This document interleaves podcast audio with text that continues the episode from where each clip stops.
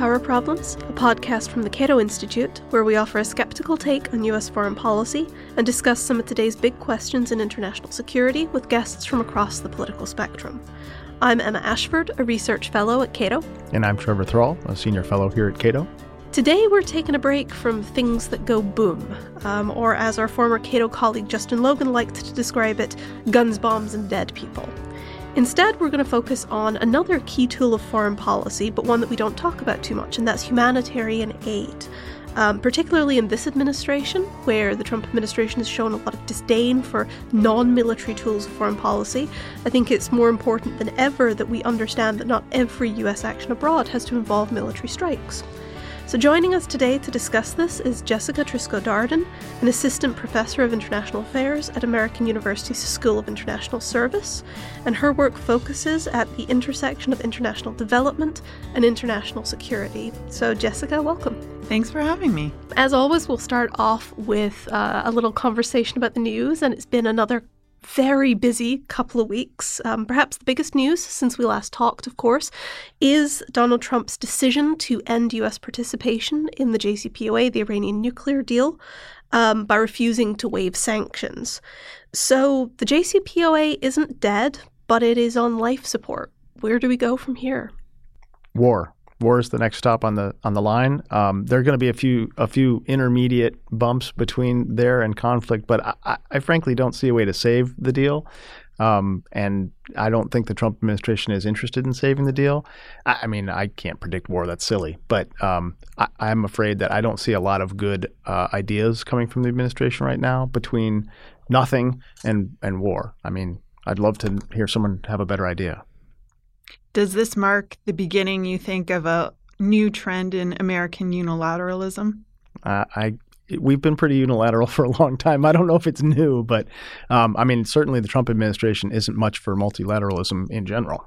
It's, it's certainly been interesting in this entire process how much the Trump administration has been willing to sort of re- rely on unilateral means. I mean, so the, the administration was working very closely with the Europeans in the run up to this announcement, and apparently Trump just made his decision and basically cut the Europeans out at the last minute, even though they'd been negotiating. So he's really not showing that he has much respect for those processes, I guess. Yeah, and I mean, I think again, you look at who's got Trump's ear maybe even a little bit right now. Um, that's a little hard to tell because mostly he seems to do his own thing, like at 4:30 in the morning on Twitter. But um, you know, Bolton is the new person. Uh, I mean, I, you have to imagine he's probably listening to Bolton more than uh, most people. Um, he's the new flavor for Trump, probably. And I think we are all pretty clear that Bolton is a fairly hawkish fellow. He's called for war on Iran a lot in the past. Um, and, you know, I, am sort of reminded of the way the neocons, after the first Gulf War in the 90s, kept calling for regime change in Iraq, and eventually they got it. And they've been doing the same thing on Iran for a very long time. Now they have a president who kind of has hawkish unilateral instincts, and you have Bolton sitting there as a national security advisor. To me, you know, I'm not going to say it's a over 50% chance here, but I would just say that it wouldn't look weird if the same sort of thing happened. I, am a little more skeptical than you, or perhaps I still have just a little more hope um, that we're not headed straight into conflict. I think there's a lot to come between now and then, as it were. But uh, but it certainly doesn't look good, and you know the administration really doesn't seem to have a clear plan for what we're actually going to do next in this process. So let's shift from from that to I guess our other intractable problem of the of the year, which is North Korea.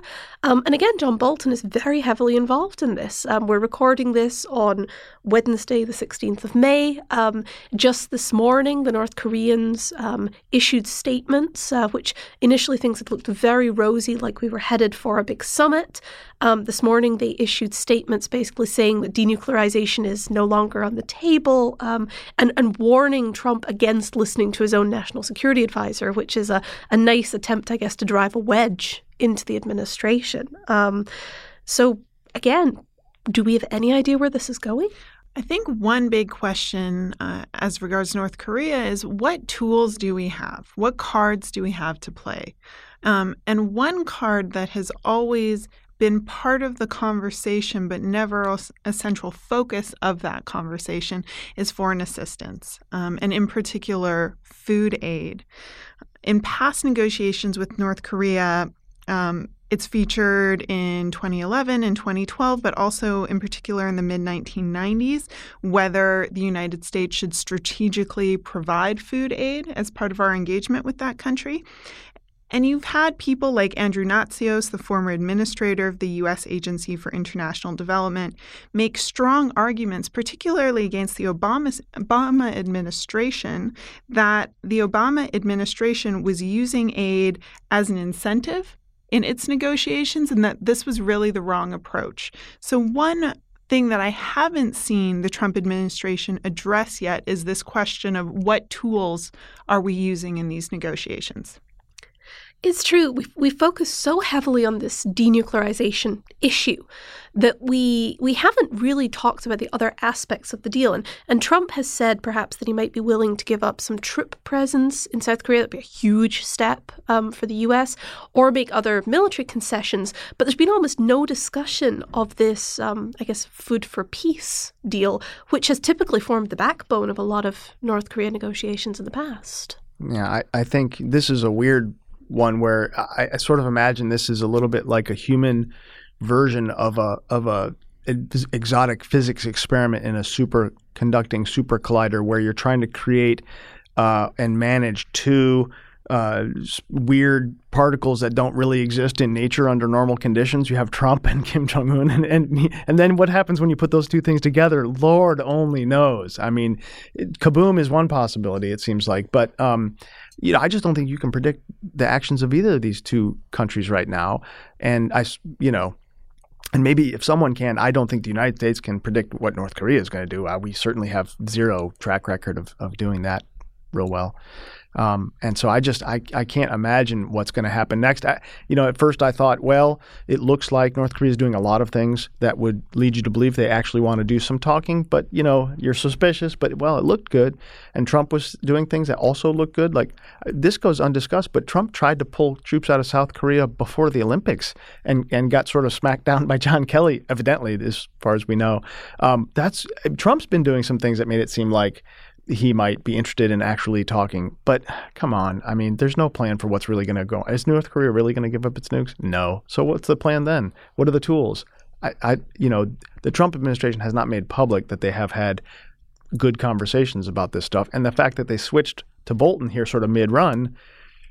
The, all the things they might have been discussing before then, I think, are tossed out the window, and Bolton's redoing all this on the fly. I guess uh, you know the the related question is if we're going to talk about humanitarian aid in this context is you know we we talk a lot about North Korea as you know nuclear power. Now it's a big threat. It's a military threat. We should be aware of it. But the humanitarian aid dimension points out that North Korea is also a deeply impoverished state. I mean, we're basically talking about talking to a country about its nuclear weapons program while at the same time we're saying that the people in that country might not even have enough to eat as a result. And it's complicated further by the fact that resources are directly controlled by the government, right? Food distribution, access to food is fundamentally a political issue in North Korea. So, how do you address that, right? We know that child malnutrition, chronic malnutrition, is at a rate of 28% in North Korea. In South Korea, it's 2.5%. There is a huge gaping hole in the level of development between North Korea and South Korea. And so, if we're talking about denuclearizing the peninsula, about bringing the North and South closer together, what is going to be done to address these fundamental issues that differentiate these two societies? Yeah, and, and it's actually, again, an issue that doesn't get a lot of conversation or focus here in the US. Um, but there are big generational differences within South Korea about the desirability of reunification. And to a large extent, it has to do with, you know, older people may have family members on the other side of the line, may remember when Korea was unified. Younger people look instead at these disparities and say, how could we possibly absorb that society into ours, which is, you know, I mean, many steps beyond what we're talking about here, but still a big problem. Yeah, it's interesting how nuclear weapons kind of blots out all other discussions. Well, uh, on that uh, on that note, um, let's I guess segue towards our main topic for the day. But first, um, as always, I want to ask you, Jessica, our surprise question of the day, which is. Um, can you tell us a, a book or a lecture, or a professor, a class, something that, that is the reason that you decided to pursue international affairs as, as a career? Why why are you interested in these topics? I think that I'm different from a lot of scholars in the sense that my life has been very deeply shaped by international politics and international relations. My mother's family fled the Marcos regime in the Philippines while she was a college student. She protested uh, against the imposition of martial law and a year later, my family was out of the country. Um, as you know, I wouldn't go so far to say as political refugees, but people who had the means and the will to actively choose not to live under a military dictatorship. And so, you know, I grew up with that being part of my family history. And as a result, I think that I was deeply interested in international politics and the way that it influences lives all over the world, right? American foreign policy does not only affect the lives of Americans, it affects the entire world. And I think that if you have that perspective, you have no choice to, but to be engaged with it. That's a really great answer. I think I think that's definitely the best answer we've had so far to this question. Um, well, let's let's start talking about our main topic for the day, and, and that's humanitarian aid. And this is something I know you've worked on a lot in the context of sort of development and security issues. Um, but I think in in recent years, it's become unclear what we mean when we talk about humanitarian aid, humanitarian intervention. Um, so, could you help us just break down those distinctions? What do you conceptualize as as humanitarian aid? Absolutely. Humanitarian assistance is foreign assistance that's provided with the intention to save lives, to alleviate suffering, to maintain human dignity.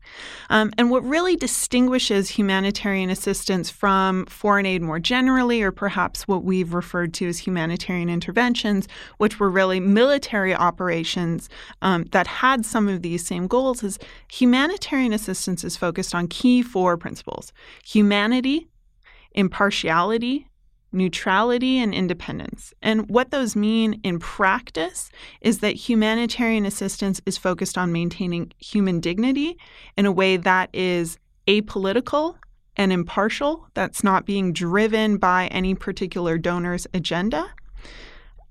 Practically, then, humanitarian assistance is focused on responding to things like man made crises, such as internal displacement from conflict or man made famines, um, but it also focuses on kind of natural disasters and acts of God like floods or tsunamis that happen around the world regularly. Humanitarian assistance can also be used to help strengthen disaster preparedness, to kind of protect societies um, from these harms. And as a result, it typically takes the form of things like relief supplies, food aid, tents. You know, this is the image I think that we have a lot of humanitarian assistance. There's also a really strong medical component.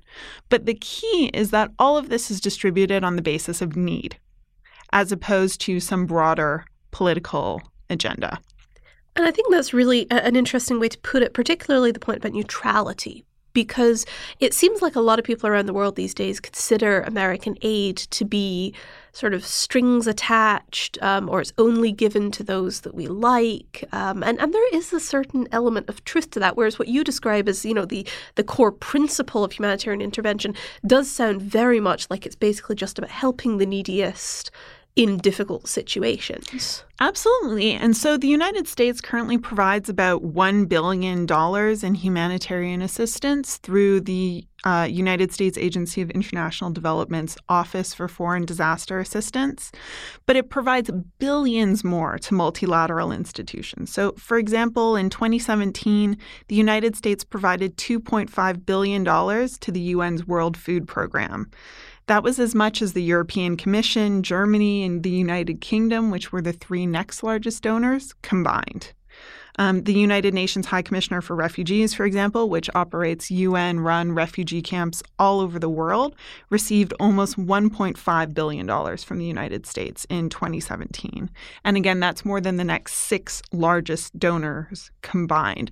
So we do provide assistance bilaterally. Um, on a country to country basis, we send in disaster assistance and response teams, DART teams, but we do a lot more multilaterally. And I think in many ways that's hidden from the American people because it goes through institutions such as the UN and it's part of a multilateral uh, engagement effort. So, this goes back to the question of is the United States a country that's going to move forward engaging multilaterally through these institutions or unilaterally through direct assistance? Uh, that's a that's a very interesting question. I just keyed on a couple of things while you were talking there. One is the phrase intervention, uh, because there are really two meanings of that word, which I think are really important to distinguish in this case. One is like a medical intervention, which is sort of the friendly kind, where you ask the doctor, please help me. And then the doctor might later describe what they, he or she did as a medical intervention to help you get healthy. The other, of course, is the military intervention meaning of intervention, which is you didn't want me to be here, but I'm here anyway because I need to intervene in something that's going on.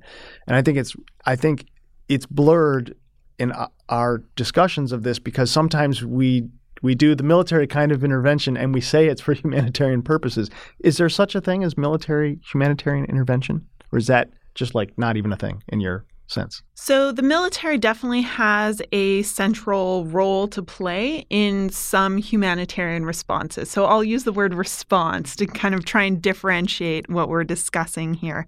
Um, the Department of Defense can participate in the provision of humanitarian assistance based on direction from the president and, or State Department authorization. And this often occurs at the request of um, a U.S. ambassador abroad who realizes that there's a role for the military to play.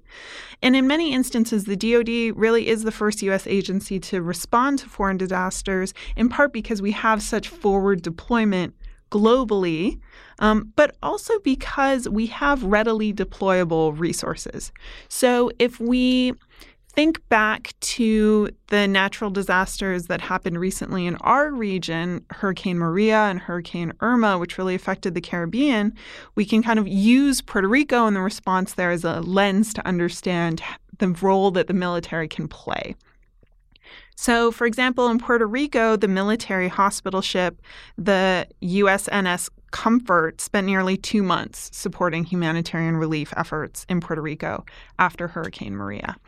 There were a lot of problems with that response, which we don't need to go into today, but it's an indication of the type of capabilities that the U.S. military can bring to bear.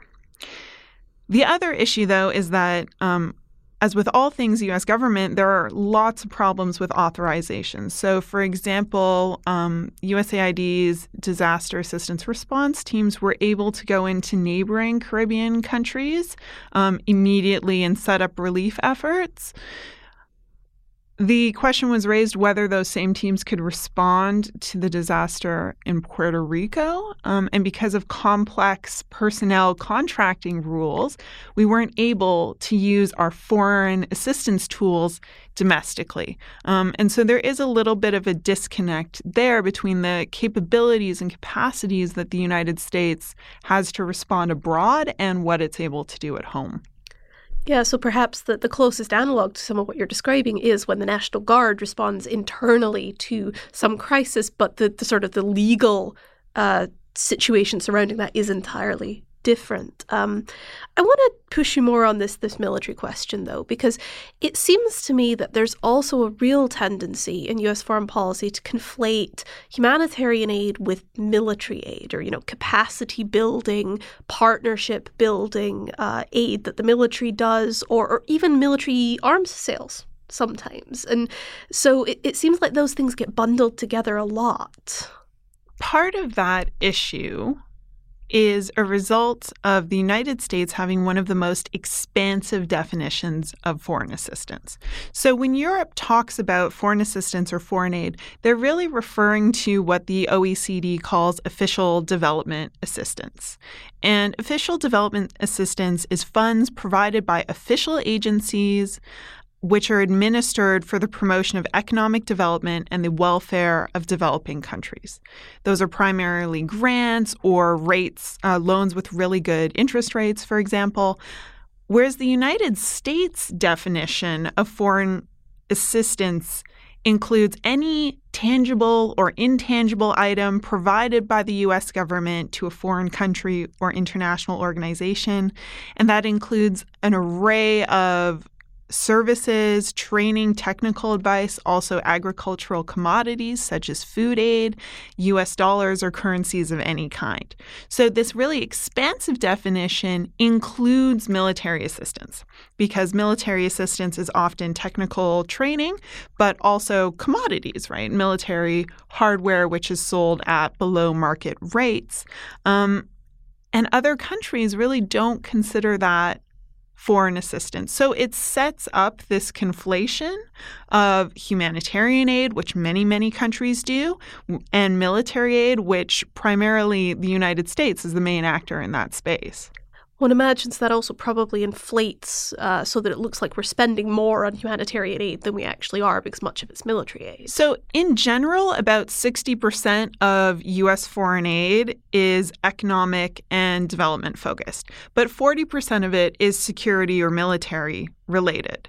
Um, and a lot of that can be, for example, State Department assistance for international narcotics control. That's a security related program, but it also does include direct military assistance. What is interesting, though, is that even though this proportion of economic to military aid is fairly stable, we're seeing a lot of fluctuation in the overall levels of U.S. foreign assistance that are given. So, planned foreign assistance under the Trump administration for fiscal year 2019 is $27.7 billion. Under the last Obama administration's budget request, it was 42.4 billion. So that's a 35% decline in foreign assistance resources over the past 2 to 3 years. And and do we know what exactly is going to be cut? What's what's the where's the big difference coming there? So there's been a uh, consolidation of programming in the HIV AIDS space. A lot of global health programs really boomed under the Obama administration in part because USAID's director Raj Shah was a global public health guy. Um, and so there was a lot of investment in that area. We've also seen, you know, some decline in climate related funding, but also things that make sense, right? There was a, a real explosion of foreign assistance to Iraq and Afghanistan as a result of the conflicts there. But as conditions have improved uh, in Iraq in particular, there's been an attempt to kind of bring that down a bit. Um, interestingly, however, the first uh, Trump budget request for 2018 got huge pushback from Congress, in part because the cuts to foreign assistance did not seem particularly well thought out or justified. And in the actual appropriations process, Congress, you know, essentially wrote back like, "We're we're not doing this because you've given us no reason to."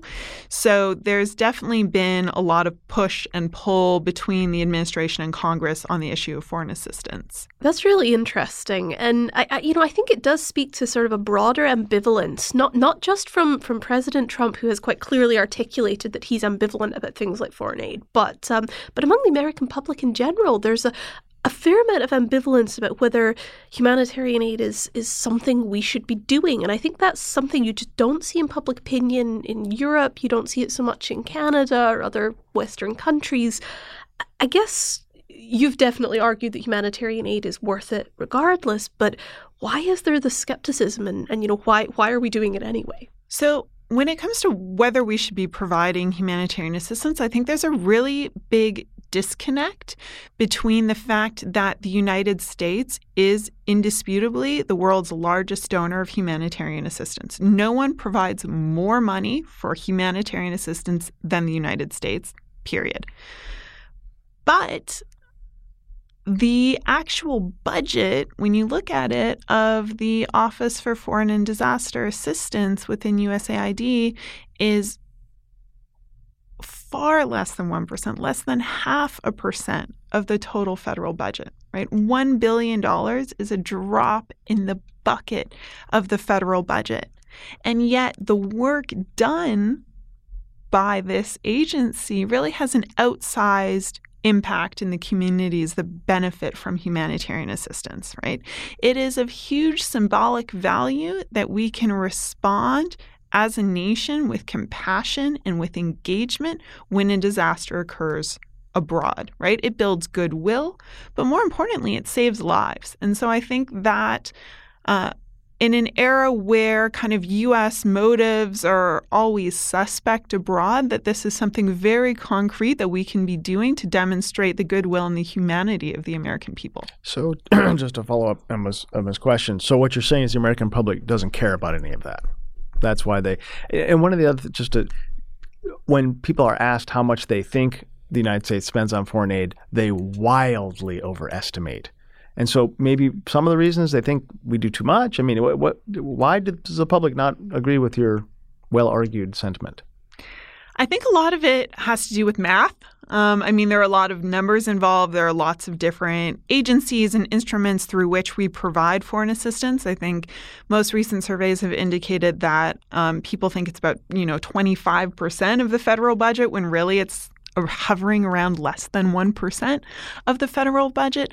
But I think that's really attributable to also that um, USAID, which is our primary instrument for providing foreign assistance, it's really focused on engagement abroad. It's not focused on engagement with the American public.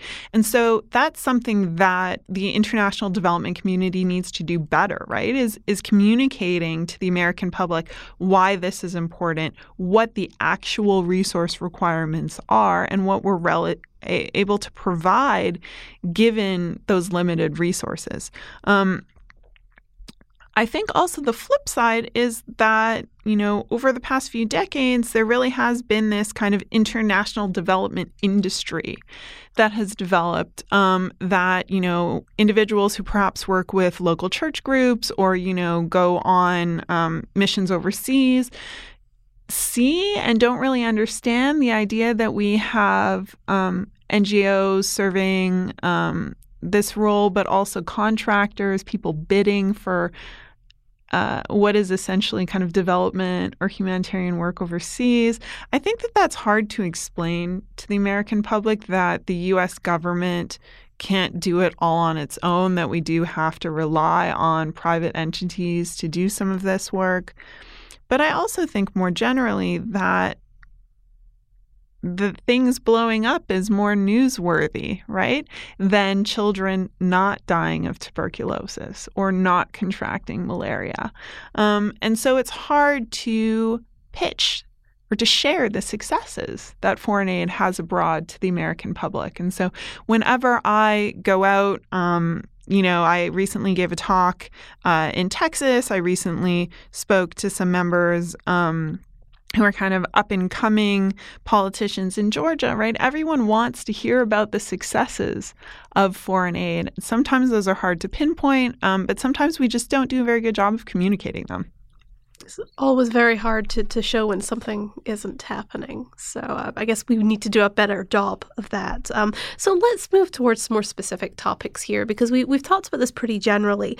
But in the last few years, um, I feel like the topic of humanitarian aid has become perhaps a little more politicized even than usual. Um, and people have been making some really unusual arguments about it, particularly in the context of, of Syria of Yemen and some of the other crises that are going on at the moment. Um, so I want to talk about a couple of articles that you wrote recently. Um, and one is on Syria and on the question of access. Um, sometimes you have to work with unpleasant people to get humanitarian aid into the places that actually need it. Um, and you wrote that humanitarian organizations probably have to just accept that bargain and, and do it when necessary. Um, so, could you go into that a little more for us? So, the piece that I wrote, um, essentially arguing that military action should not be taken to protect a humanitarian response was based on some concerns that I had about discussions that were ongoing at the UN that seemed to be advocating for the use of militaries to enforce a ceasefire in order to allow for humanitarian aid deliveries. And that to me seems to be an incredibly counterproductive approach. Why? Well, because that sort of action would have a profound effect on the battlefield, right? Any military intervention alters the battlefield space. And that would then have trickle on effects for any claim that the humanitarian aid that followed would be apolitical. And so I really believe that even though taking that action may have looked right or felt like the right thing to do in Syria at that moment, it would have violated international humanitarian principles, and that would have had follow on effects for the international humanitarian system. Ultimately, military action was taken, but it was directed towards uh, the use of chemical weapons, which has its own international regime separate from the humanitarian regime. Um, and I think it shows that the system that we have internationally govern, governing conduct it's far from perfect, but I also wonder what the world would look look like without it. Um, and so, yes, sometimes we have to engage with regimes or actors, um, you know, opposition actors, even that we might find unsavory, that might not seem like they have individuals' interests at heart. But whoever controls territory in a given country, I think should really be considered irrelevant as long as the goal of achieving access for humanitarian groups is achieved. And I know that sounds a little crazy, right? Like that we should be okay with working with North Korea if it means that we can get nutritional assistance into babies in that country, that it should be okay working with the Assad regime if it means that people um, can be fed when there's a state of siege. But I think that humanitarian actors really do recognize the necessity of engaging with whomever controls the situation. Um, and it goes back to these objectives of humanitarian response, right? To be impartial and to be neutral. And so when you're distributing humanitarian assistance, there is not a political litmus test that needs to be taken before that assistance is provided. Um, and that's really been the core of humanitarian response uh, since it was created. Yeah, I, find it really interesting that uh, in many places around the world where NGOs are busy doing things, uh, whether it's an active conflict zone or not, they will they will stay very far away from American military forces and even just uh, civilian American government uh, folks because they don't want to be seen as as partial to the American side or whatever, which is already a suspicion. If you have a Western NGO, there's already a suspicion that they might have a side, you know. And so I think I think that's you know for NGOs, freedom of action, and for not getting themselves killed and other things like that. And you know that's a really important principle. I think one of the questions one has though is that uh, you know, and, and, I'm I'm not sort of questioning the, the general thing, but in some particular cases, it seems to me that warlords can actually use this in a sense against humanitarian organizations. They, they can play the fact that humanitarian organizations want to be neutral to their benefit sometimes, right? They, if I, I need some of my people to get help or whatever. I mean, it's not apolitical. Humanitarian aid is apolitical in its ideals, but not always in reality. Absolutely. And it's interesting that you bring up the question of attacks on aid workers because um, those are monitored. And every year, an annual report is put out. And so, some of the most dangerous countries to operate in for aid workers are Syria, as one would expect, but also a country like South Sudan, that since its creation, um, has received about $11 billion in assistance from the United States.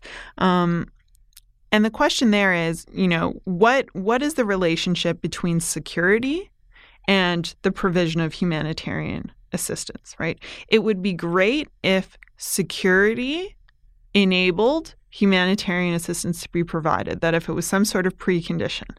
But that's not the reality, right? Assistance needs to be provided in highly unstable, highly complex situations. And I agree that there clearly are political consequences to distributing aid, right? That was clear um, when the Balkans were was collapsing and there were issues uh, about humanitarian access in Bosnia and Kosovo. It's clear now in Syria. It's clear in Yemen. There are clearly political consequences at play.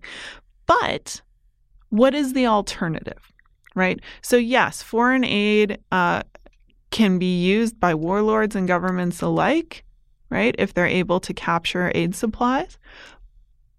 But I think that many organizations rightly see this as a cost of doing business, right? That that they are trying to save lives, that they are trying to make a difference. And that might seem like crazy compassion talk, but I think that a lot of the individuals who work um, for humanitarian organizations really are driven by moral um, mission. And so it's this very complex moral calculus of, you know, are you willing to contract with supri- private security actors to make sure that you can get into a far flung territory in order to provide assistance? Are you willing to do whatever it is to kind of buy access from local political leaders to be able to provide that assistance? Um, and I think ultimately, a lot of those decisions come down to the moral judgments of individuals and i hope that the people making those moral judgments are are motivated at least by um, by the right things. Well uh, that that seems like it's a fairly good note to start to wrap up on but before we go it does really seem that humanitarian aid is just facing a lot more challenges today than it has been even in, in recent years. There are a, an increasing number of crises that are very complex. Perhaps there aren't more crises or more wars than there used to be, but the complexity of the situation is is definitely worse than it has been. Um, so I guess from your point of view, what do you see as the future of aid? What are the big challenges that are out there, and I guess what can we do about them? I think funding is a major challenge, and I think that it's understandable in many ways that the Trump administration wants to take a step back and reflect because we saw a massive expansion in the foreign aid budget under both the George W. Bush and Obama administrations. And I do think that it is reasonable to question whether that trajectory needs to or ought to continue. But I also wonder um, what it means broadly that the United States is taking a step back in a lot of these efforts. So, for example, uh, appeals in Yemen have not reached their funding goals. Last year, the UN tried to raise 114 million for humanitarian assistance to North Korea. It's not a ton of money internationally, but they were only able to raise 31 million of that. So we're talking about massive massive funding shortfalls for a lot of programs uh, that can do a lot of good. That's one issue. I think that in response, we're going to see a shift to a lot more kind of crowdfunding type approaches. So, for example, the United States has really rolled back its commitment um, to the United Nations Refugee Works Agency, UNRWA, which runs Palestinian refugee camps. Um, and in response, that UN agency has really tried to drive an online appeal, has turned to other donors.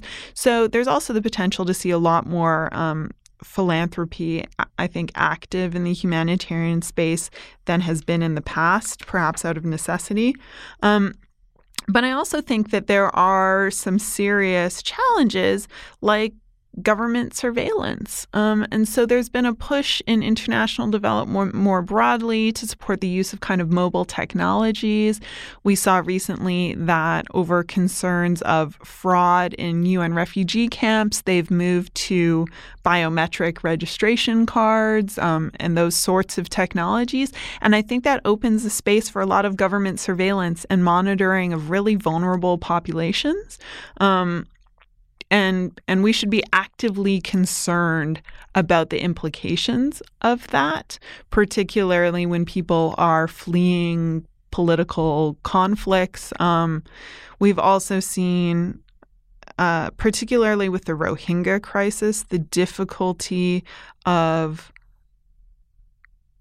how humanitarian crises interact with kind of difficult political regimes, but also um, the fact that not all countries are integrated into the same international regime. So, for Bangladesh, for example, is not part of the international refugee regime, and this has made the Rohingya population in Bangladesh, um, which you know, as of April this year, was 700,000 people, um, really vulnerable to exploitation, to abuse, but also just fundamentally, we, we have no system for dealing with this population internationally. And so I think those are some of the really pressing challenges for foreign assistance and the international humanitarian regime.